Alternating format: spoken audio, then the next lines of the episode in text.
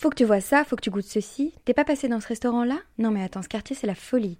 Partir en vacances, ce n'est pas toujours de tout repos. On a tendance à vouloir tout faire, tout voir, pour rentabiliser au maximum. Stop Prenez votre temps. À ce prix-là, vous reviendrez. Transavia veut montrer que le meilleur moyen de voyager, c'est de prendre le temps de découvrir et de revenir. Et en sponsorisant la saison 2 de In the Food for Love, Transavia souhaite que vous preniez le temps d'écouter ceux qui font la gastronomie, ceux qui l'aiment, ceux qui la réinventent au quotidien. La moindre erreur au marais, on la paye cash. Vous faites une boulette, bam, le marais il vous le rend. Par contre, vous lui donnez de la sueur, vous bossez toute la journée, il vous le rend le marais. C'est ça qui y a de bien, c'est qu'il n'y a, pas de faux semblant, il n'y a pas de triche. Je m'appelle Chloé et depuis toute petite j'aime qu'on me raconte des histoires. La gastronomie est une des plus belles histoires françaises, une histoire de famille et de tradition, une histoire de recommencement. Pour Géo, je vais à la rencontre de ceux qui font la variété du terroir français, de ceux qui portent au quotidien la fierté de leur région. Car la meilleure façon de raconter la gastronomie française, c'est encore d'écouter ceux qui la font, ceux qui l'aiment, ceux qui la réinventent au quotidien.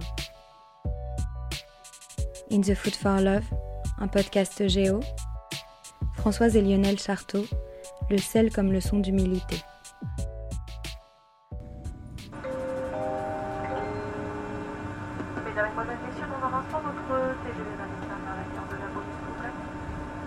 Arrivée à la Baule, Françoise vient me chercher en voiture. Elle m'emmène vers Guérande. Nous partons chercher Lionel qui est en train de travailler au marais. On voit des marais salants à perte de vue, grands bassins creusés dans la terre et composés de plusieurs œillets séparés par de petites digues. Lionel et Françoise Charteau exploitent deux salines composées de 24 œillets chacune. En chemin, Françoise m'explique qu'ils ont décidé de passer indépendants il y a plusieurs années maintenant. Ils ne s'inscrivent pas dans les GP sel de Guérande parce qu'ils s'imposent un cahier des charges plus drastique encore et distribuent eux-mêmes leur sel auprès de chefs et d'artisans. Lionel et Françoise ont choisi de produire peu, mais de produire excellent. Sur la saline de la Cobinière, nous trouvons Lionel en train de travailler sous un vent terrible. Nous choisissons vite de rentrer chez eux pour qu'ils m'expliquent le métier de paludier et avant toute chose comment fonctionne une saline.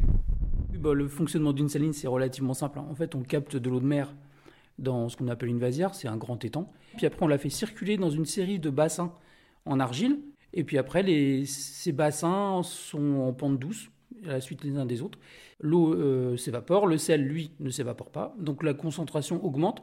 Et l'eau termine son circuit dans les bassins du milieu, qu'on appelle des œillets, qui sont des bassins cristallisoires, où on obtient, au bout de un mois de circulation d'eau par beau temps, on obtient une saumure, hein, une eau qui est concentrée à 250 grammes de sel par litre, alors qu'on part avec de l'eau de mer qui a 25 grammes de sel par litre. Et quand on arrive là, le sel cristallise au fond de l'eau, pour la part du gros sel. Et la fleur de sel, elle, cristallise en fin de journée à la surface de l'eau.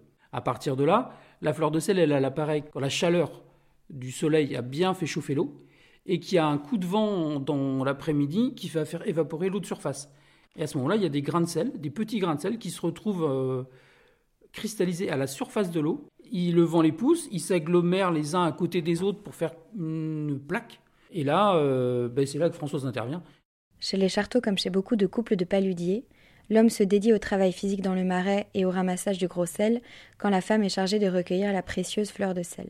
Donc la fleur de sel se ramasse effectivement avec un, outil qui s'appelle une lousse. C'est un petit peu comme un écumoire en fait. Donc on, passe sous la surface de l'eau.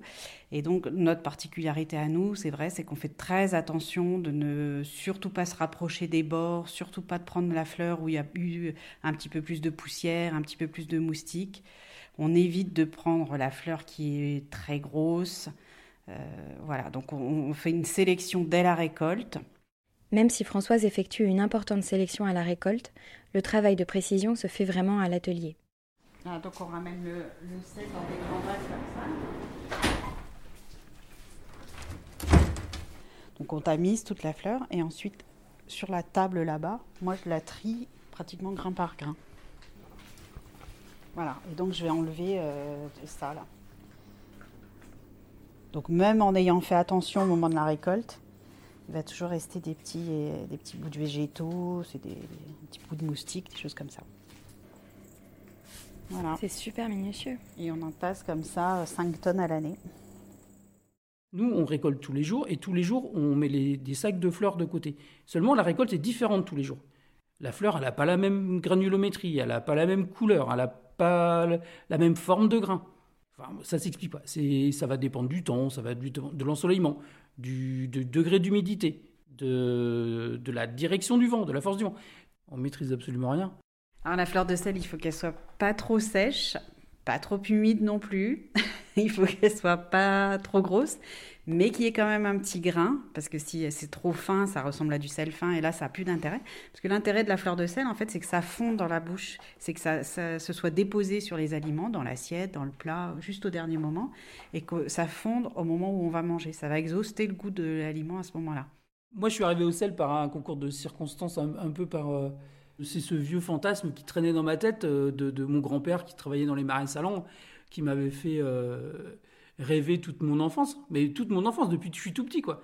Et hop, on oublie ça, et j'arrive là, à Guérande, je vois les marais salants, et je, oh, ça existe, ça va. Et là, enfin, oui, là, il y a eu un vrai truc, et je me dis, mais c'est ça que je veux faire. Voilà, c'est ça, que je veux faire. Moi, j'étais parti dans, dans, la, la, mécanisation de l'agriculture, tout ça, enfin, des trucs très, très compliqués.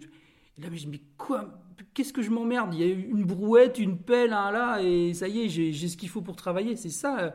Et comme disait Françoise, c'est un truc simple. Donc j'ai quitté mon boulot, puis je suis, pas, venu faire la formation pour m'installer. Et là, j'ai commencé par, m'installer au sein de la coopérative. Mais, comme je le disais tout à l'heure, euh, moi, je restais sur ma faim. Le, fait de, laisser mon, mon, sel à la porte de la coopérative, là, ça allait pas. Il, il manquait un truc. Et voilà, on a eu envie d'avoir euh, notre entreprise. Euh, et, puis, comme on était animé un petit peu par les mêmes euh, passions pour la, gastronomie, euh, et puis le, contact aussi avec la clientèle. puis on reste quand même, enfin on reste, du coup, moi je suis devenue producteur. cet aspect-là nous, plaît aussi beaucoup, d'être dans une vie simple en fait. Voilà, on est complètement tributaire de la nature on, produit un, produit relativement simple, il n'y a aucune transformation et on va l'apporter à un client, puis c'est tout. On avait envie de faire un sel de qualité. C'était une envie qu'on avait depuis le début. Euh, qui va pouvoir valoriser ce sel-là? Donc vite, on est arrivé dans le restaurant étoilé en fait. Mais en fait, on a une relation aujourd'hui assez proche du monde de la gastronomie et ça nous plaît bien parce que c'est des gens qui sont passionnés, qui ont envie de faire des belles choses. En plus, donc pas mal de chefs nous ont donné les, des, liens ou des, coordonnées de d'autres artisans avec lesquels ils travaillaient, comme des charcutiers, comme des boulangers. Et bah, c'est pareil, on a commencé à fournir ce, type de, clientèle aussi. Et à chaque fois, on rencontre des gens qui auraient tout à fait la possibilité de se servir chez des grossistes, euh, enfin, de, même de prendre d'autres types de sel, mais qui vont préférer travailler avec nous, euh, avec notre sel, euh, parce qu'on est dans le même milieu, qu'on qu'on a la même passion et la même démarche en fait. Nous, ce qu'on veut, c'est un beau sel, un beau sel, un bon sel. Enfin, il faut qu'il soit beau et qu'il soit bon. On fait du sel qui va sur des belles tables. Euh, mais on, on fait aussi du sel qui va dans des, fermes. Euh, la plupart du temps, c'est des copains. C'est des gars qui font du, fromage, mais qui font ça avec leur trip, comme nous, on fait le sel avec notre trip. Et il faut que, les gars, ils, aient un beau produit pour faire un beau produit à la fin. Ça, c'est notre moteur. Donc là, le gros sel, il est sous la bâche à l'abri.